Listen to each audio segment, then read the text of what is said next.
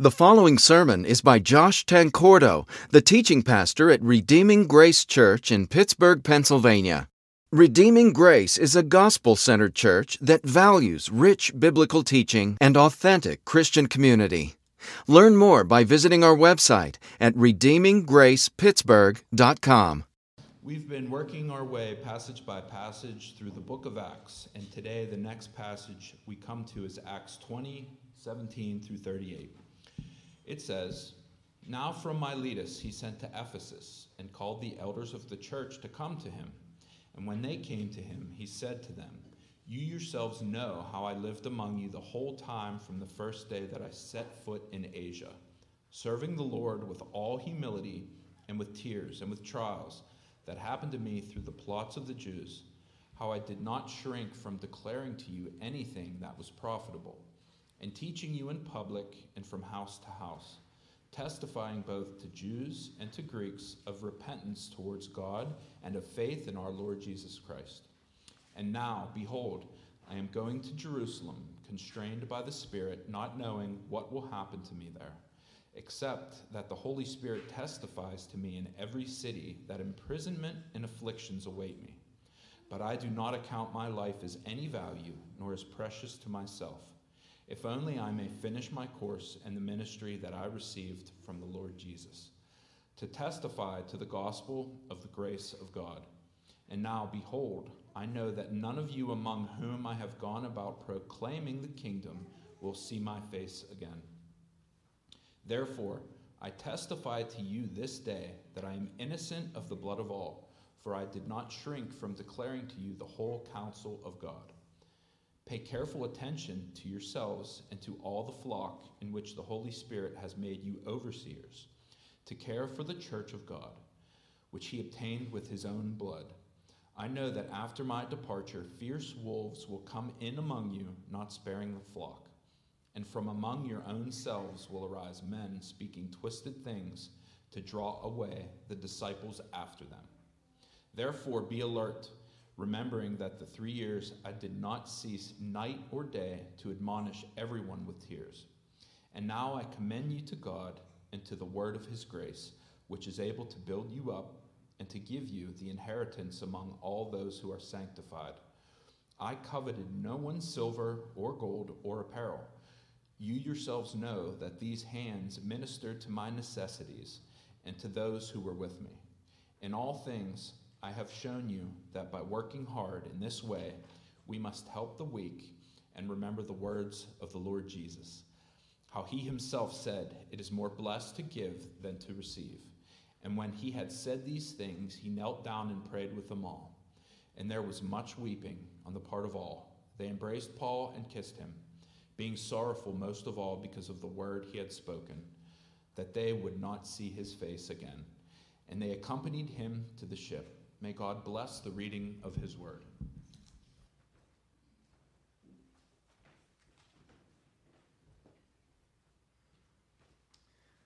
Thank you, Shane. Let's pray together. Father, we pray, according to Isaiah 55, that as the rain and the snow come down from heaven and do not return there, but water the earth, making it bring forth and sprout, giving seed to the sower and bread to the eater, so would your word be this morning.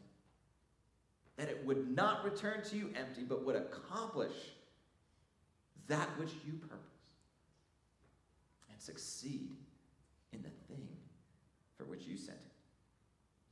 It's in Jesus' name we pray. It's almost impossible to overstate the amount of damage that's been done to the church and the church's witness through ungodly leadership.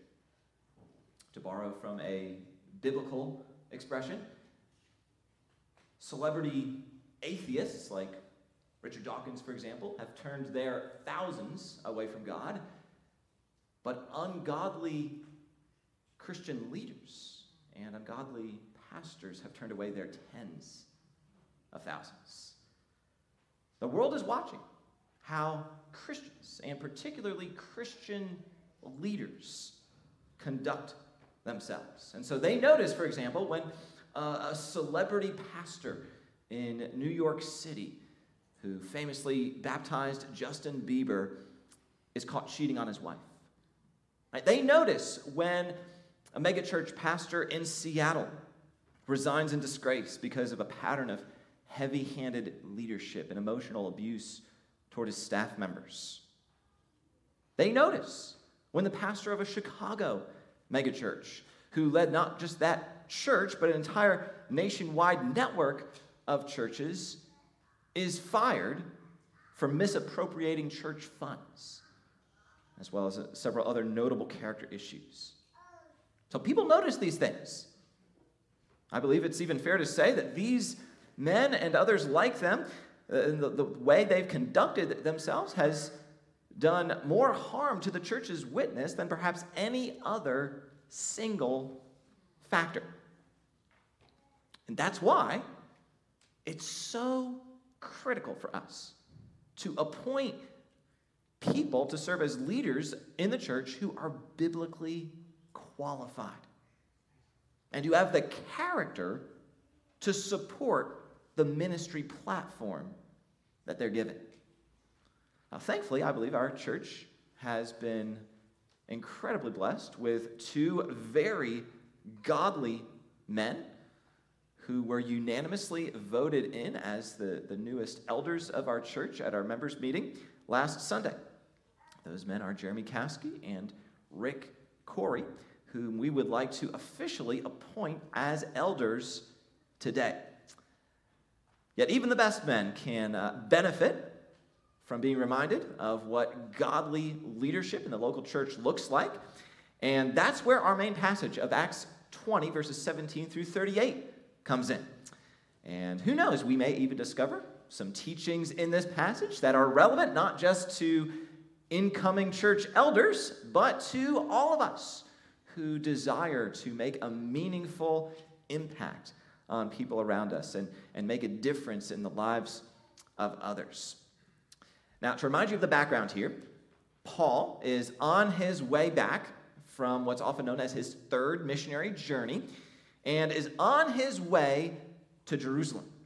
And on his trip to Jerusalem, he passes through a city called Miletus, which was near the city of Ephesus, where Paul had started a church and had spent quite a bit of time. We then find this written in verse 17. Now, from Miletus, he sent to Ephesus and called the elders of the church to come to him. So Paul's in Miletus, but wants to talk to these elders from Ephesus. And so as we see here, he sends to them, he sends for them, and then the rest of the passage records the things he tells them. And uh, by the way, when you hear us talking about elders this morning, in case you're not already aware, we're not just talking about the, uh, the elderly people in our congregation. Uh, just so you know that the New Testament actually uses the term elder to refer to the highest leaders in a local church with an emphasis not on their physical age, but on their spiritual maturity. It's also helpful to understand that the terms elder, pastor, and overseer are all synonymous in the New Testament. So that means they refer to all to the same office. And in fact, as we'll see, all three terms are used interchangeably in this very passage of Acts 20. And Paul gathers these men together here in Miletus in order to explain to them five principles for faithful ministry. That's the main idea of this passage. Paul explains to the Ephesian elders five principles for faithful ministry. And again, these principles are relevant not just to elders, but to all of us who desire to have a meaningful spiritual impact on others. So uh, let's just walk through these five principles together, shall we? Uh, first, your life is the greatest teaching tool you have. Your life is the greatest teaching tool you have. Verses 18 and 19 tell us. And when they came to him, he, Paul, said to them, you yourselves know how I lived among you the whole time from the first day that I set foot in Asia, serving the Lord with all humility and with tears and with trials that happened to me through the plots of the Jews. That's the very first thing recorded here that Paul says to these men. He tells them, You know how I lived. You know the manner in which I conducted myself, in which I faithfully served the Lord, even in the midst of, of these trials. And not only does Paul begin his speech with a reference to this exemplary conduct, he also ends it that way. He states in verses 33 through 35 I coveted no one's silver or gold or apparel. You yourselves know that these hands ministered to my necessities and to those who were with me. In all things, I have shown you that by working hard in this way, we must help the weak and remember the words of the Lord Jesus, how he himself said, It is more blessed to give than to receive.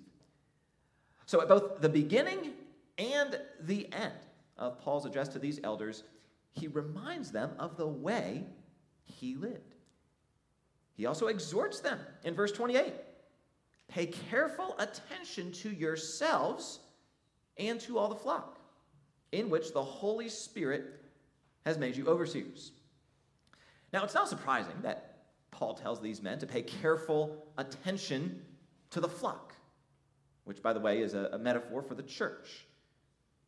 After all, I mean, that's their job, right? Their job is to be attentive to what's going on in the church. Yet, as important as that is, there's something else Paul tells them to do, even prior to telling them to do that. He first tells them to pay careful attention to what? Yourselves. That's right. That's an elder's first and most foundational priority. Pay attention to yourselves. In other words, before you even think about others in the church and how they are doing spiritually and how they need to grow, think about your own life. How are you doing spiritually? How do you need to grow? You know, it reminds me of what a, flight attendant usually tells people when uh, they're flying on an airplane. You guys know that safety speech that they always give before the plane takes off, and they'll always mention the oxygen masks that'll drop down from the top compartment in the event of an emergency. But what do they always also tell people to do before you try to help someone else put on their oxygen mask? You gotta put on your own mask, right? Before you even try to help them, you first need to make sure that your mask is secure. Because if you try to help them, but it gets a little tricky maybe, and you're not able to do it, and you pass out, well, you're not to be of any help to anyone. So if you're to help them, if you truly want to be helpful, you need to first make sure that you're in a position where you're able to help them.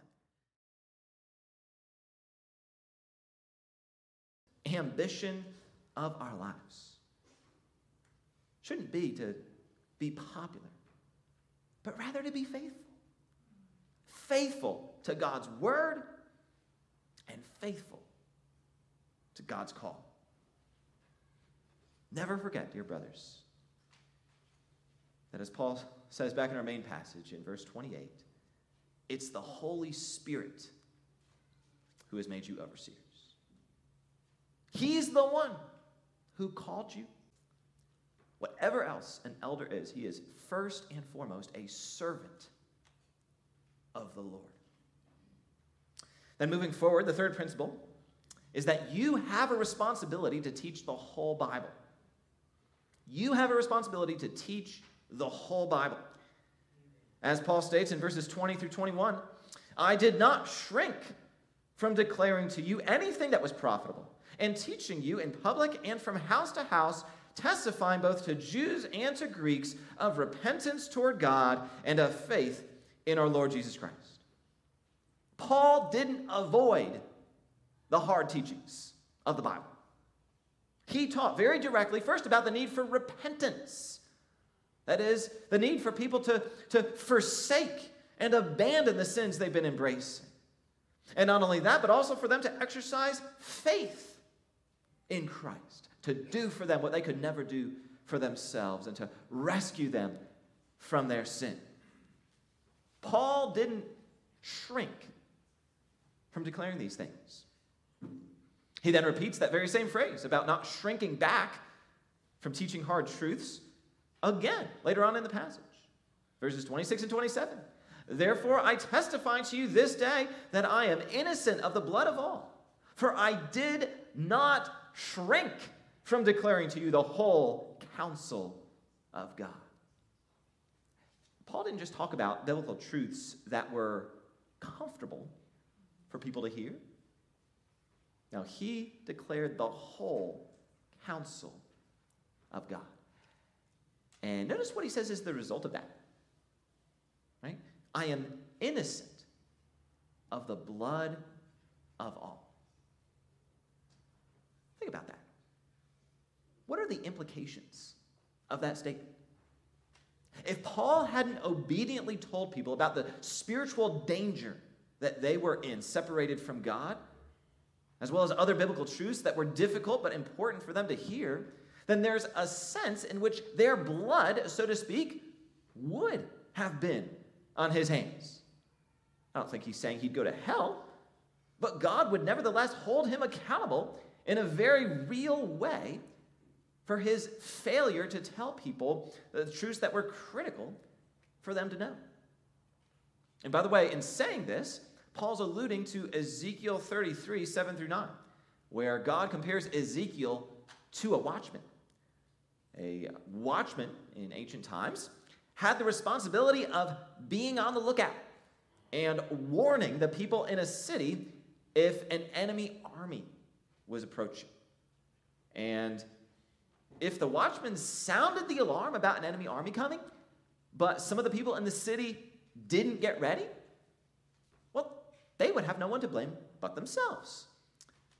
However, if the watchman didn't sound the alarm when the enemy was coming and people in the city ended up dying, whose fault was that? It's the watchman's. Likewise, God says Ezekiel is a watchman. And in our main passage, Paul takes that imagery and applies it to himself as well. And I believe we can say, by implication, to all Christian leaders, and even to all Christians. We have the responsibility of sharing with people gospel truths that they desperately need to hear. And that responsibility rests on the shoulders of elders to an even greater degree. Brothers, if we truly love people, then we will tell them not just what they want to hear, but rather what they need to hear. It's similar to the responsibility that a doctor has. Any doctor who knows that a patient has cancer, but doesn't tell them that they have cancer simply because the doctor doesn't want to have an uncomfortable conversation, is guilty of severe medical malpractice.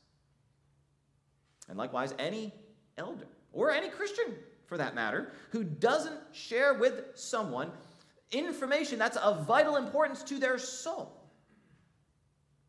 is guilty of spiritual malpractice as well. Then the fourth principle for faithful ministry is this that ministry often requires significant personal sacrifice. Ministry often requires significant personal sacrifice. Back in verse 19, Paul reminded the Ephesian elders how he had served the Lord, it says, with all humility and with tears and with trials that happened to me through the plots of the Jews. You know, that's quite a bit different than many leaders today who try to use ministry to enrich themselves and exalt themselves. Rather, Paul served first with humility, renouncing all self centered and self exalting ambitions and tendencies in order to live a Christ centered and Christ exalting life. He also says that he served the Lord with tears. Undoubtedly, Paul was frequently brought to tears when he thought about the Jews whose hearts were hardened toward God, toward the gospel. He says in Romans 9 2, that he has great sorrow and unceasing anguish in his heart for the sake of his Jewish kinsmen, and yearns more than anything that they would be saved. However, I believe Paul was also brought to tears by the various things that were happening among Christians. When he saw false teachers wreaking havoc in the churches, he was brought to tears. When he saw Christians embracing all kinds of harmful teachings and being ensnared in, all kinds of sins, he was brought to tears. And when at times even his own ministry partners, such as Demas, departed from the faith in order to pursue worldly ambitions, he was brought to tears. And so be aware, dear brothers, that when you sign up to be an elder, that is part of what you're signing up for. Now, of course, there's also plenty of joy and blessings in elder ministry, but there are tears at times. It's impossible to truly love the people of God and to be genuinely concerned about their welfare without also simultaneously opening your heart to them and thereby making yourself vulnerable to deep hurt and pain whenever some of them end up walking down a path towards spiritual destruction. It will happen from time to time, and it will be painful. And yet, that's part of the sacrifice that's required in order to serve in this capacity. I'm reminded of what Paul writes in 2 Corinthians 11 when he lists the ways in which he's suffered. In verse 23, he talks about the imprisonments and beatings he frequently faced, along with the times when he came within inches of death. And he then elaborates in verses 24 through 27. Five times I received at the hands of the Jews the 40 lashes less one. Three times I was beaten with rods. Once I was stoned. Three times I was shipwrecked. A night and a day I was adrift at sea. On frequent journeys, in danger from rivers, danger from robbers, danger from my own people, danger from Gentiles, danger in the city, danger in the wilderness, danger at sea, danger from false brothers in toil and hardship, through many a sleepless night, in hunger and thirst, often without food, in cold and exposure. So you get the picture of the extensive suffering this man faced in the course of his ministry. And yet, what does he mention at the very end of this list as if to top it all off? He says in verse 28 And apart from other things, there is the daily pressure on me of my anxiety or concern for all the churches. When you become an elder, you're taking on that burden. There's a weight of responsibility that rests on your shoulders. Praise God that He's given us His Holy Spirit to dwell within us and to help us carry that load faithfully. And yet, there's still, nevertheless, significant personal sacrifice that's involved in carrying that load. As Paul reminds us both in 2 Corinthians and back in Acts 20. And then, of course, the other way in which Paul's ministry required significant personal sacrifice is the external sufferings he endured. We just read a bunch of them.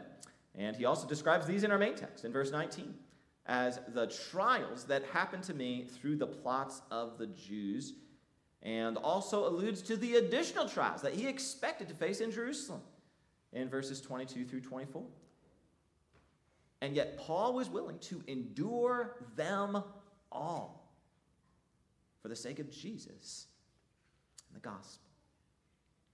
Because let's remember that any sacrifice we make pales in comparison to the sacrifice that Jesus has made on the cross for us. And then finally, the fifth principle for faithful ministry is that shepherding God's flock is central to your calling. Shepherding God's flock is central to your calling. Looking again at verse 28, Paul tells these men Pay careful attention to yourselves and to all the flock in which the Holy Spirit has made you overseers to care for, literally in the original language, to shepherd the church of God, which he obtained with his own blood. That is our call. We're not just a board of directors like you'd find at any nonprofit. Nor are we merely a team of organizational strategists.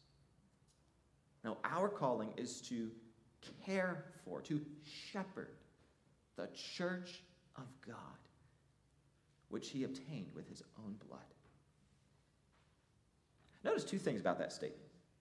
First, the church is said to be of God, in the sense that it belongs not to us, but to Him. You know, when something belongs to you, you usually take pretty good care of it. But when something belongs to someone else, and you have it, hopefully you take really good care, right? Like, let's say you had a maybe a boss at work who drove a, know, a Lamborghini. And uh, for whatever reason, some kind of circumstance arises where he asks you to do him a favor and drive his Lamborghini from point A to point B. Would be really nice, but also, I'm guessing you would be a little bit nervous about that. And you would probably be very careful in driving, right?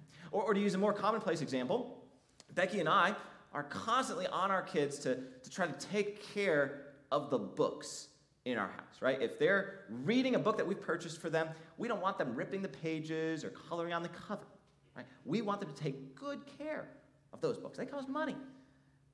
But if it's a library book, then it's even more important that we take good care, right? Because that book doesn't belong to us. And likewise, the church doesn't belong to its elders, it belongs to God. So that's one reason why we should care well for the church. But in addition to that, notice also what Paul goes on to say about the church. It's the church not only of God, but also which he obtained with his own blood. One of the most basic principles of economics is that something is worth whatever someone will pay for it. And no higher price has ever been paid than Jesus dying on the cross for the sake of his people. When we were sinful and condemned in our sin, Jesus suffered the punishment that we deserve. He stood in for us as our substitute and shed his own blood to pay for our sin and to think that He's entrusted the care of His church to us as elders is simply astounding. And so, hopefully, it goes without saying that we would want to exercise the utmost diligence in fulfilling that calling of caring for and shepherding the flock of God. And as the metaphor of a shepherd implies, that involves the same kinds of activities that a literal shepherd would have done back in ancient times. The most basic of these activities is to make sure that the sheep receive proper nourishment, a responsibility that we fulfill primarily by teaching the Bible. And secondly, as Paul emphasizes to the Ephesian elders in the subsequent verses, verses 29 through 31, that also involves protecting the sheep from wolves. It's an elder's job to warn people about the false teachings and false teachers that will devour them. And if all of this makes you feel inadequate, that's actually a good thing. Because we are, in and of ourselves, inadequate. As Paul says in 2 Corinthians 2:16, who is sufficient for these things? The answer, of course, is No one. And yet it's good for us to be aware of that inadequacy because that awareness hopefully drives us to rely on God for His grace and His empowerment for this ministry that He's given us. Because again, the reality is that it's not just us working, but rather the Holy Spirit working in and through us. I'm reminded of that exchange between uh, the famed pastor of the 19th century, Charles Spurgeon, and the famed missionary, David Livingstone. Uh, Spurgeon was reputed to spend as many as uh, 16 hours each day doing uh, ministry work and was just over an enormous number of organizations, not to mention, of course, his world famous preaching ministry. And so Livingstone once asked Spurgeon, How can you accomplish so much in one day? To which Spurgeon replied, You forget, Mr. Livingstone, that there are two of us working. So that is the confidence that we have in our ministry as well. Not just us, but the Holy Spirit working through us. And you know, what a privilege it is to, that we get to serve the Lord in this way. Uh, you know, the more I think about it, the more amazed I am that the Lord would use me to do anything. he is unbelievably gracious to give any of us any opportunity whatsoever to participate in what He's doing in this world. And as if that weren't enough, we who are elders are promised a special reward in heaven that we can't even begin to comprehend. Listen to what Peter writes to church elders in 1 Peter 5 1 through 4. Now, like Paul, he uses the analogy of a shepherd to describe elder ministry. And he says, So I exhort the elders among you, as a fellow elder and a witness of the sufferings of Christ, as well as a partaker in the glory that is going to be revealed, shepherd the flock of God that is among you, exercising oversight, not under compulsion, but willingly, as God would have you, not for shameful gain, but eagerly, not domineering over those in your charge, but being examples to the flock. And when the chief shepherd appears, you will receive the unfading crown of glory. Doesn't that sound good? The unfading crown.